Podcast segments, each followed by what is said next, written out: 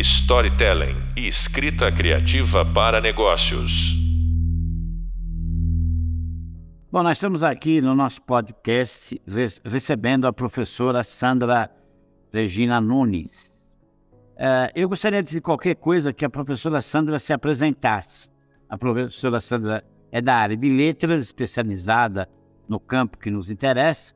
Então, gostaria que a professora se apresentasse para esse nosso podcast dentro do curso de Storytelling para Negócios. Martim, tudo bem? Bom, em primeiro lugar, muito obrigada pelo convite. Estou bem feliz de estar aí fazendo uma discussão com alguém que eu admiro muito e que já conhecia antes de conhecer pessoalmente pelo livro. Aí, então, estou bem contente em estar aqui com você. Bom, eu sou formada em letras, né, pela Universidade de São Paulo, e depois o meu mestrado e meu doutorado foi em teoria literária mais especificamente estudando um autor de narrativa fantástica brasileiro chamado Murilo Rubião. Depois eu fui para a área de, de, Continuei na área de crítica literária, mas enveredando pela crítica biográfica, né?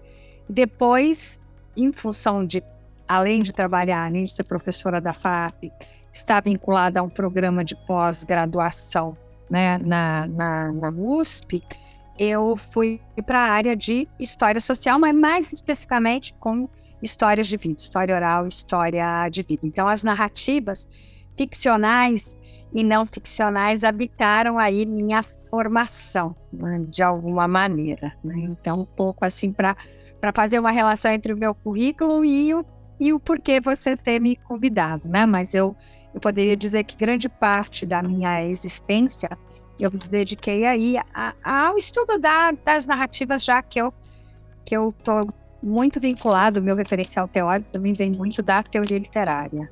Ah, muito legal.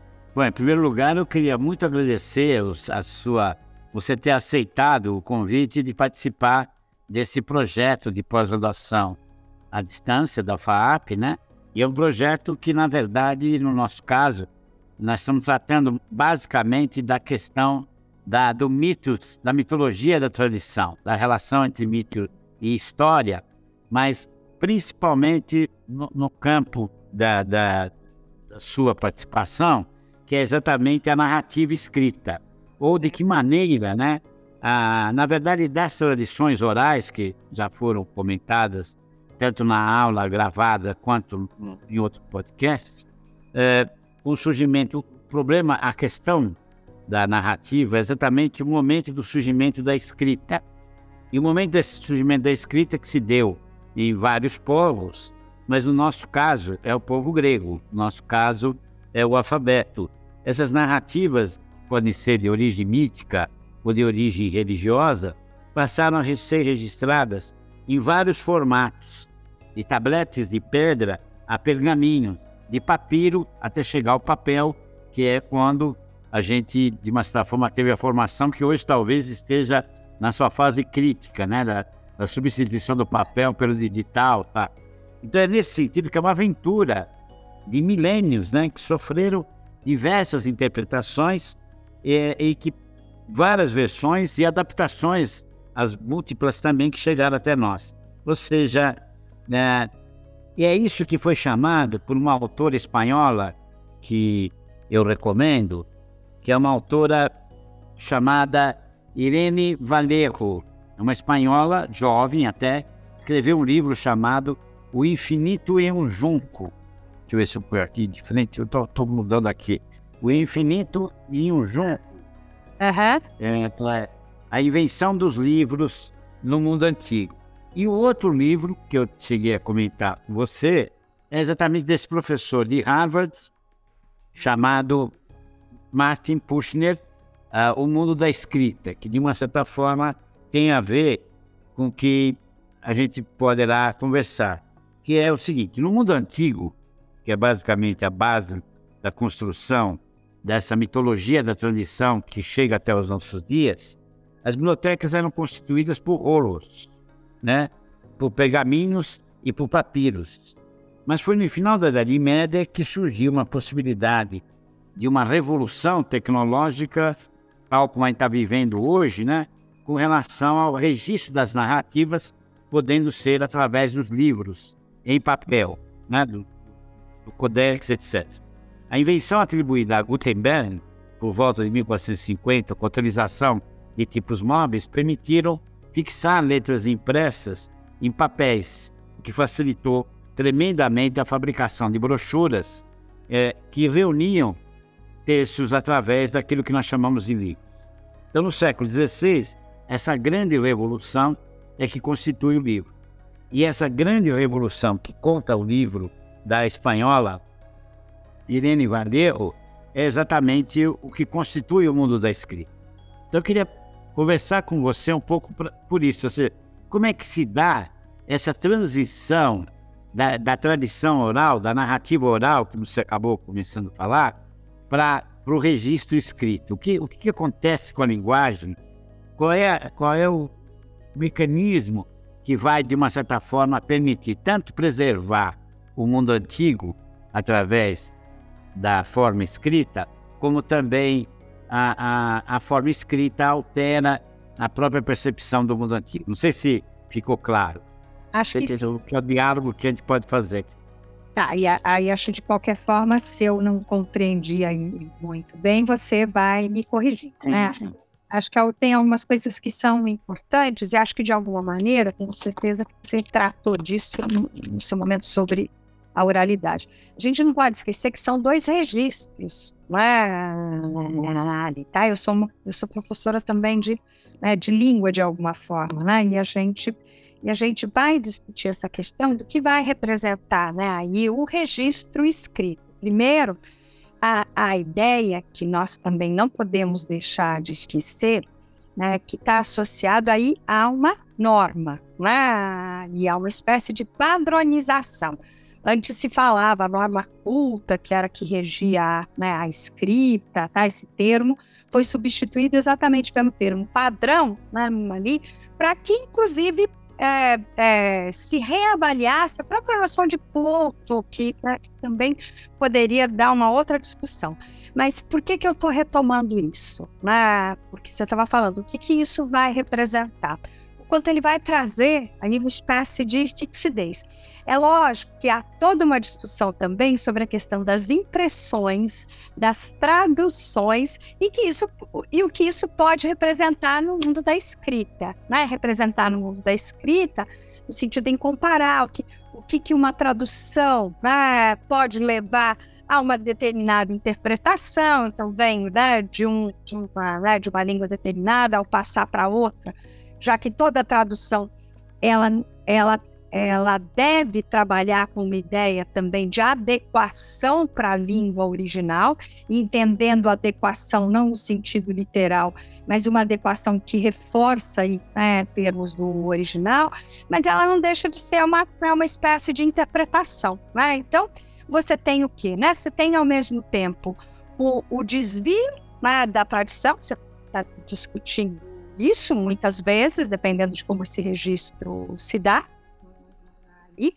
Mas, por outro lado, você também tem a possibilidade de imortalização daquilo permanecer. Eu acho que a ideia, né, a relação intrínseca que há aí entre a, né, a, a perpetuar de uma tradição. E isso é extremamente importante. E por que, que eu estou falando isso? Extremamente importante, né? Você acha que você tocou em uma questão bem, bem interessante para a teoria literária também, acho para todos aqueles que vão trabalhar com não só com a construção de histórias, mas com a interpretação, porque toda, né, toda construção ela pressupõe interpretação, ela pressupõe leituras que sejam prévias, né? A gente sabe disso, nenhum autor surge do nada, né? Nenhum autor aí começa a escrever por inspiração propriamente. É uma tradução, uma tradução, é uma tradição que ela o forma. Então, a, né, a, a, a ideia do registro, ela também permite uma espécie de construção dialógica, dialógica no sentido de diálogo entre os textos, tá? O livro que você, né, que você cita, né, desse professor de Harvard que eu fui olhar e que eu gostei muito, né, com tudo aquilo que você indica, é sempre muito bom, né, Martim?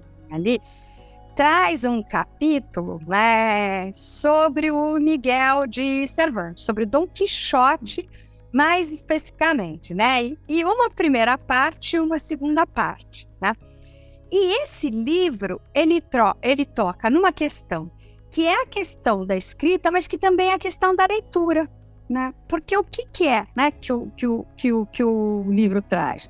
O livro traz, pela primeira vez, né, e um personagem cuja relação é com os livros, é com a escrita. O Cervantes traz uma imagem bem importante, que é bem importante, bem interessante, dizendo assim que o, que o, o, que o Don Quixote, de tanto ler, se lhe secaram os miolos, os miolos dele ficaram secos, né? De tanto que ele lê. E o que, que é que ele vai fazer? Né? Ele vai né, passar, se a sua relação com a realidade passa a ser mediada pelos livros, né? passa a ser mediada ali por aquele universo que é o universo da escrita mesmo. E ao fazer isso, também se torna interessante, por quê? Porque ele, ele recupera uma tradição que é a da novela de cavalaria, né? que de alguma forma também é uma releitura né?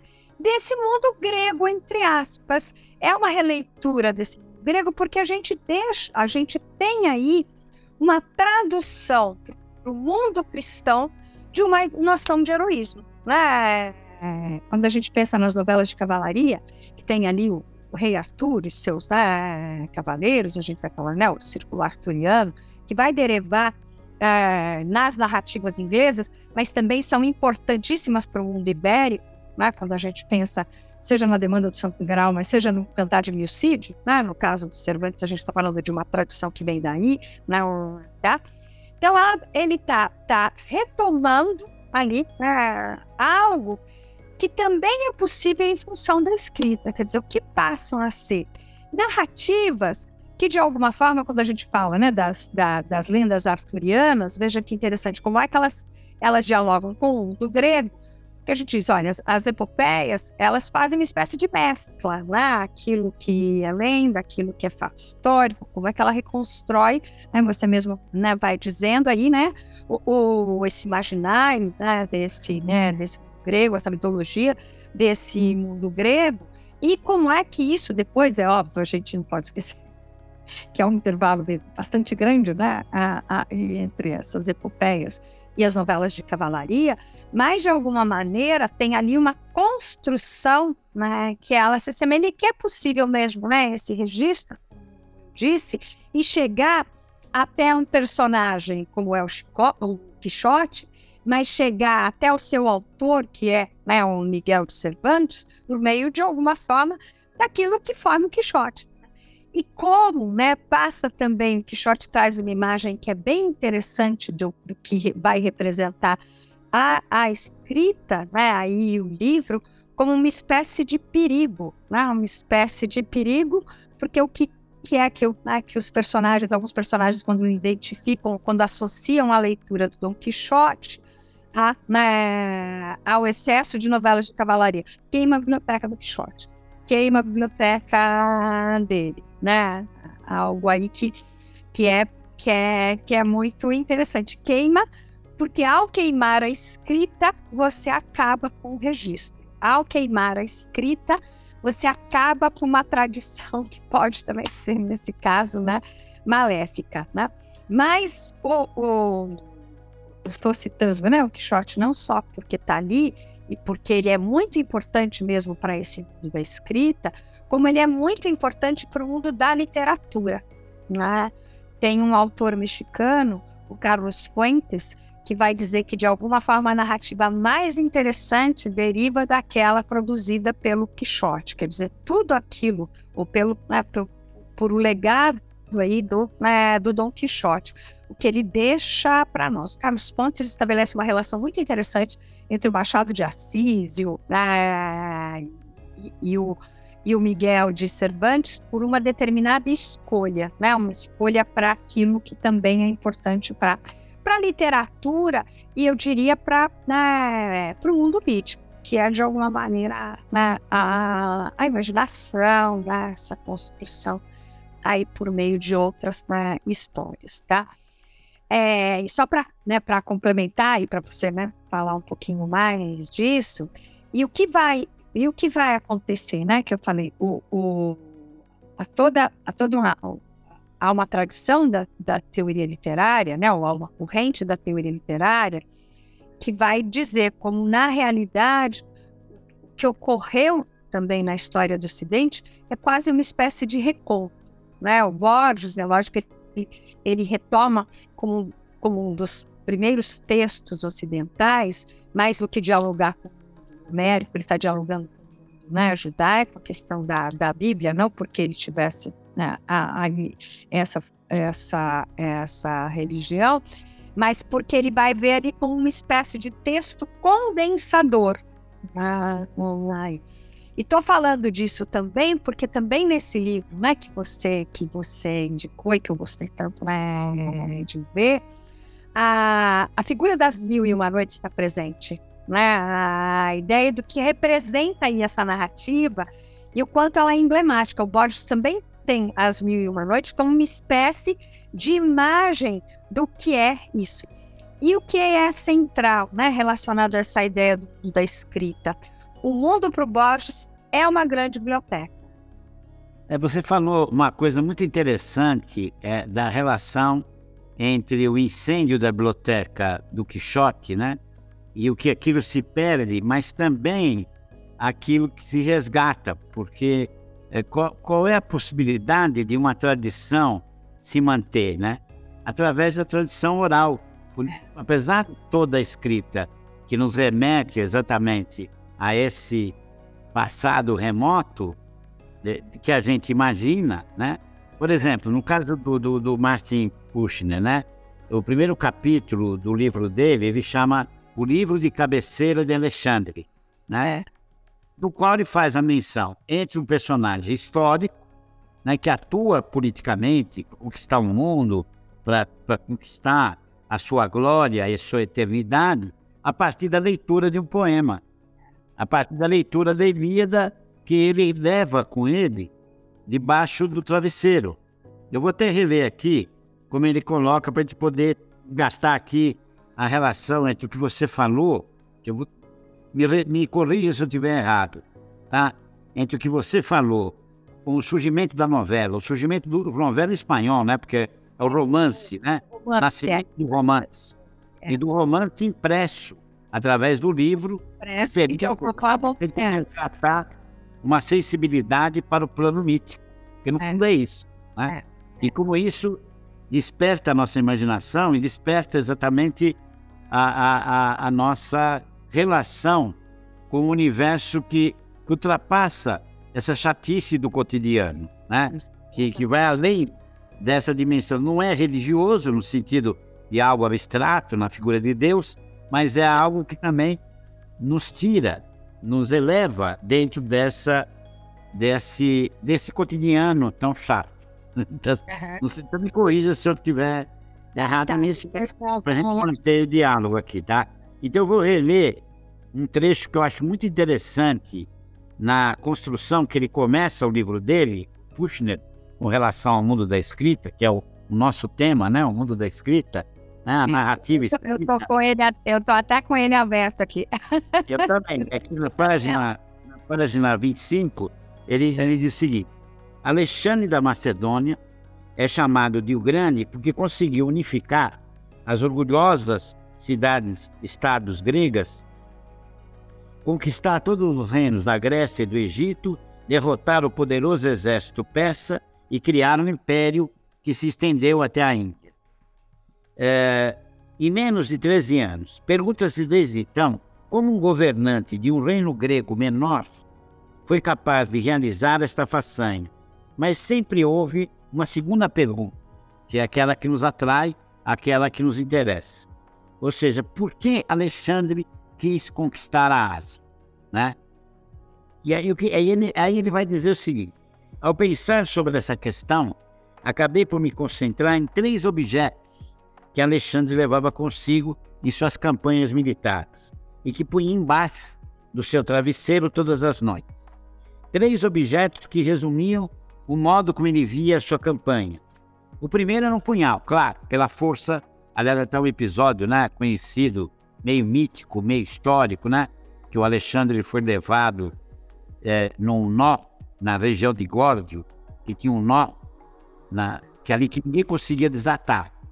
E alguém teria dito assim: quem conseguir desatar, um sábio, não, né, um, uma espécie de um profeta tal, quem conseguir desatar esse nó conquistará o um mundo. E quando o Alexandre viu aquele nó todo enroscado, o nó de marinheiro, né, aqueles nó complicados, uhum. ele tirou a espada e cortou o nó com a espada e disse: O mundo será conquistado pela espada. E cortou o nó. Quer dizer, ele desatou o nó, mas desatou pela violência, né?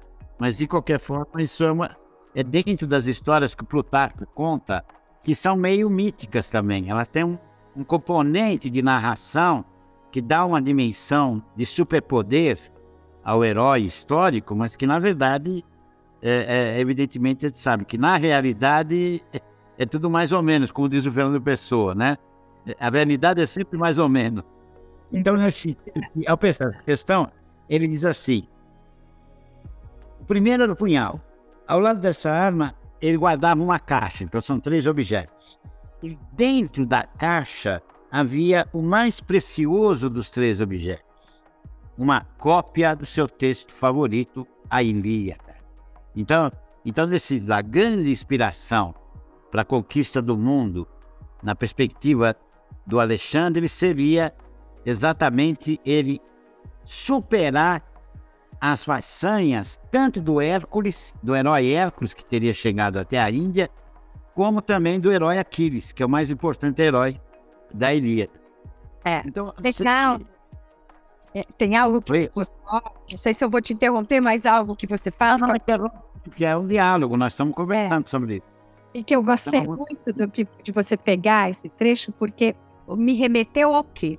Vamos lembrar né, o imaginário dos primeiros viajantes, que estão em muitos textos que vão dizer o que, que, foram as cartas, né, o que a gente chama de literatura de viagem, né, o que deixa principalmente né, na forma como eles vão retratar a América, seja América Portuguesa, seja América Espanhola. Né? No caso da América Espanhola, ah, alguns teóricos vão dizer o Colombo, termo maravilha, que aparece tantas vezes na carta do Colombo, já denuncia o quanto o imaginário do Colombo, ali, também está permeado por outras narrativas de viagem. Né?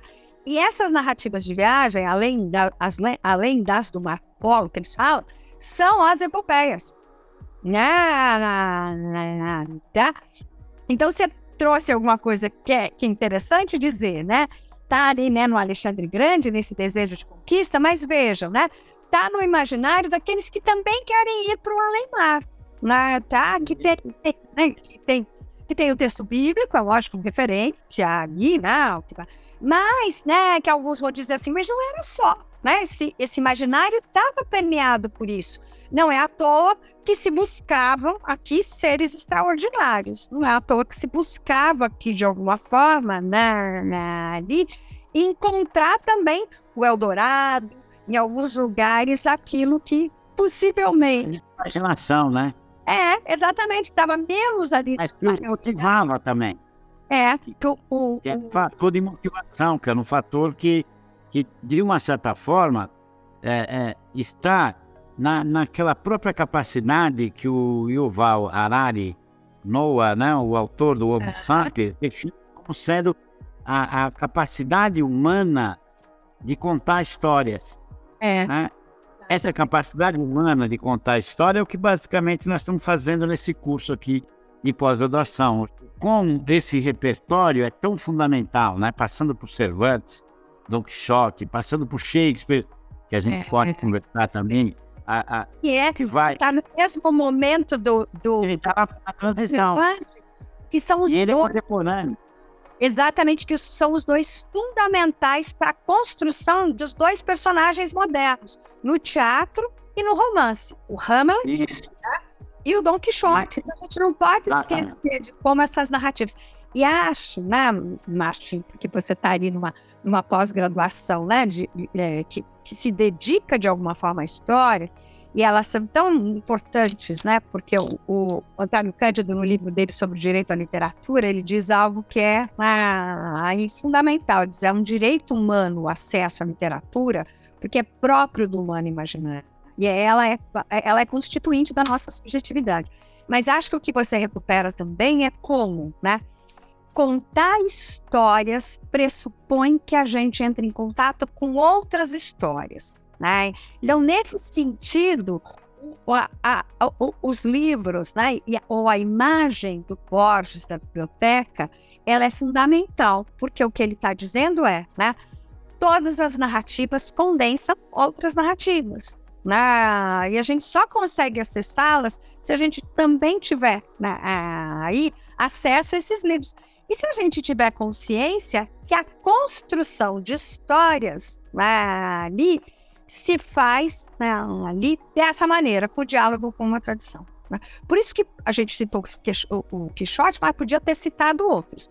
Eu gosto muito de citar a frase do, do Flaubert, é, numa das cartas que ele manda, no momento em que ele está. Que ele tá, tem, tá, tem um livro chamado Cartas Exemplares, que condensa as cartas que o Flaubert troca algumas pessoas conhecidas, no processo em que ele está criando a, a, a, Tentação de Santo Antônio e Madame Bovary, né, que, é, que é um livro que, que eu acho também muito importante.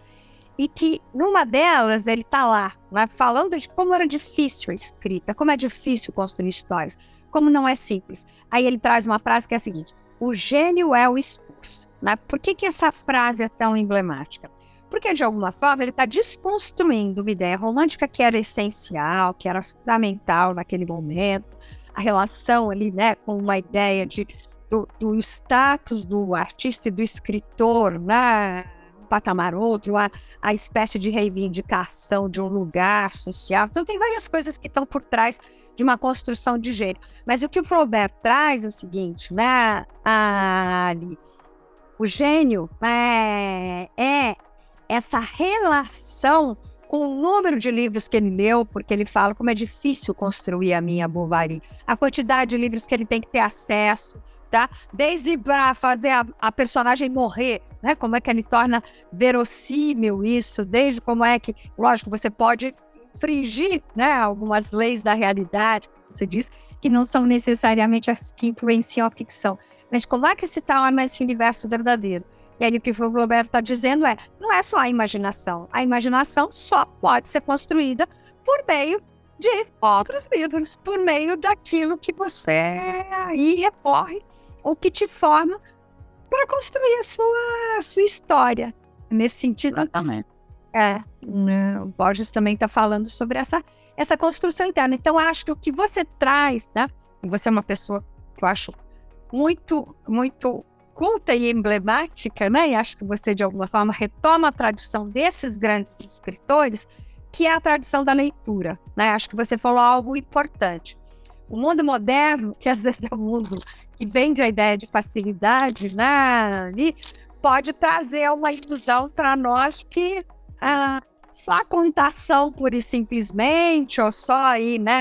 Algo é lógico, a gente pode é, a gente pode ampliar do mundo dos livros, né, o repertório cinematográfico, do qual você também tem um diálogo muito importante, né, ali, falar com outras construções narrativas. Mas você, o tempo todo, precisa conversar com essas outras construções narrativas, né? Que é, essa, que é esse objetivo dessa disciplina.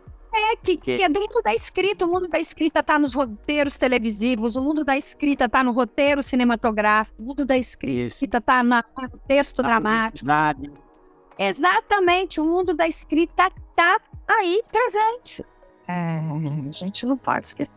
E no chat GPT vai conseguir é, superar exatamente essa capacidade humana de relacionar exatamente pela sensibilidade aquilo que corresponde há uma, há uma ânsia de ultrapassar o cotidiano, ou seja, não é apenas uma reprodução do que foi visto, mas é uma concepção poética que Exato. a gente recupera com Homero, recupera com Exildo, recupera depois com Camões, recupera com Shakespeare, recupera com Fernando Pessoa, mas no moderno, né? Que permite exatamente é, elaborar é, novas histórias, né? Enamorar elaborar novas é, possibilidades do, do termo coerente, co corrente, na verdade, em inglês, de storytelling, né? Que é contando história, né?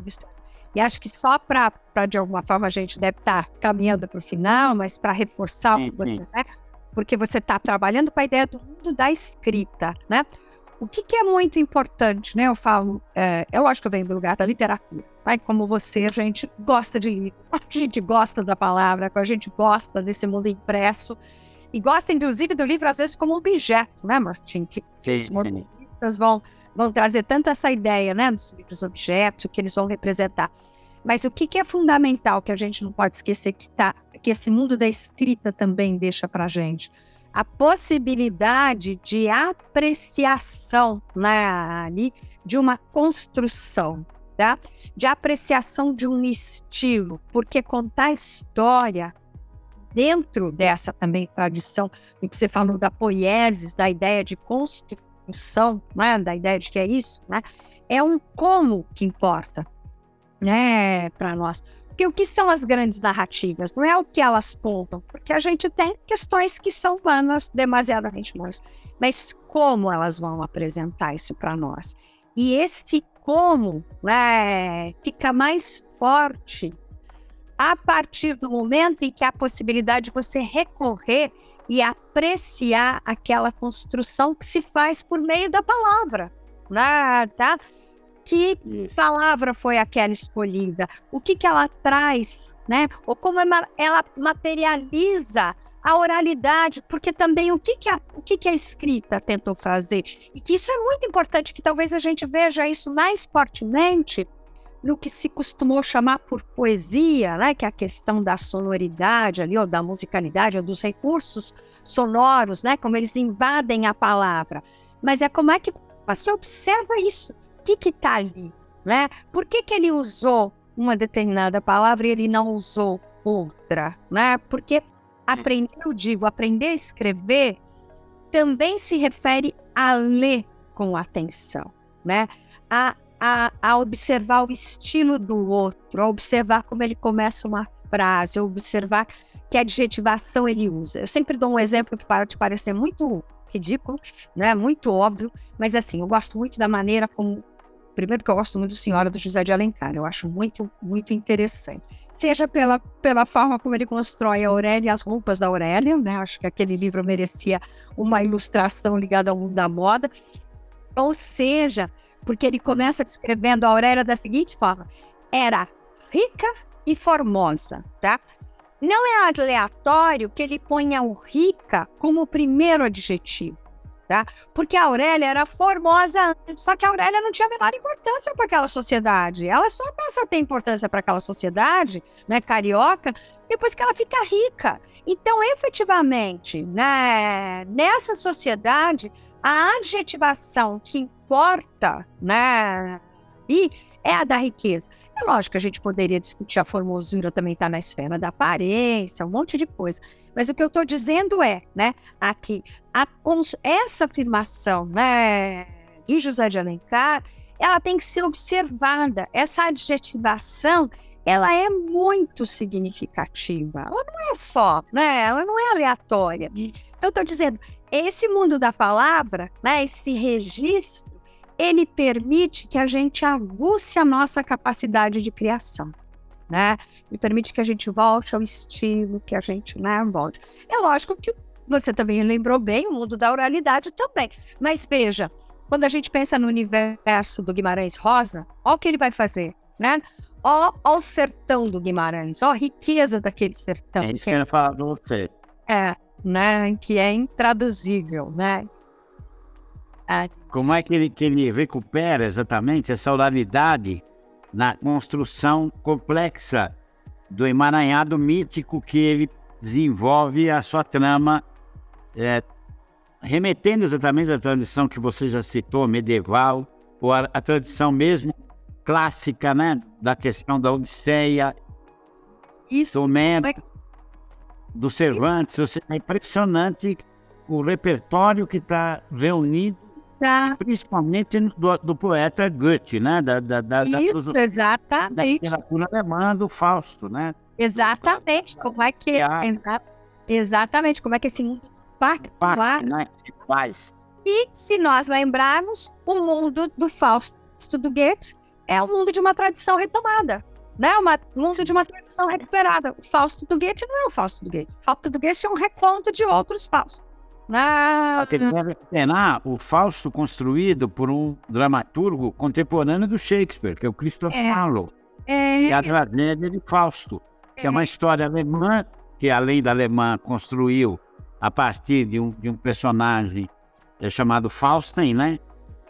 que teria feito o pacto com o demônio e que transformou-se na história do, do teatro inglês, que depois foi recuperado de volta para o teatro Eu- alemão, que de uma certa forma remete a toda essa dimensão original, dessa dimensão da, da, da, da poesia lírica, da poesia épica e, e, e, até nos primórdios da narrativa oral, né? É. Da, da- Por exemplo, quando, quando Aristóteles, nós estamos terminando agora, tá? Estamos no final. Mas quando Aristóteles constrói a sua eh, obra estruturante, né, chamada poética, em que ele procura exatamente dimensionar a releitura dos mitos através do teatro, na origem da tragédia grega, ele de uma certa forma eh, eh, eh, recupera essa, essa dimensão do Sófocles, a dimensão da tragédia grega, de recuperar o herói para tentar exatamente estabelecer aquele princípio do terror e da piedade que vai causar a catarse da plateia e, portanto, a purificação. Quer dizer, o elemento de elevação está naquilo que ultrapassa a própria narrativa, né? Não sei se, se eu consegui sintetizar o que você disse, mas é exatamente o diálogo era por aí. E o que você está dizendo é que, assim, o que, que o Aristóteles faz? Um gesto inaugural. Do que deve ser o crítico por excelência e também o escritor por excelência. Lê cuidadosamente uma obra para ver que traços elas trazem para nós, para gente aí conseguir compreender como é que ela se constrói. Professora Sandra, muito obrigado por participar dessa conversa. Ah, que daria para fazer horas aqui, a gente teria muito assunto para tratar dos autores que foram citados. E eu, você lembrou a maravilha né, da, da relação com a biblioteca feita pelo escritor argentino Borges, né?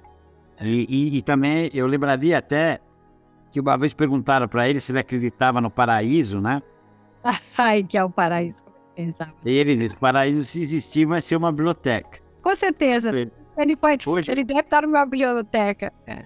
vai ser no meio dos livros que eu vou poder continuar vivo. E ele continua vivo exatamente graças à biblioteca.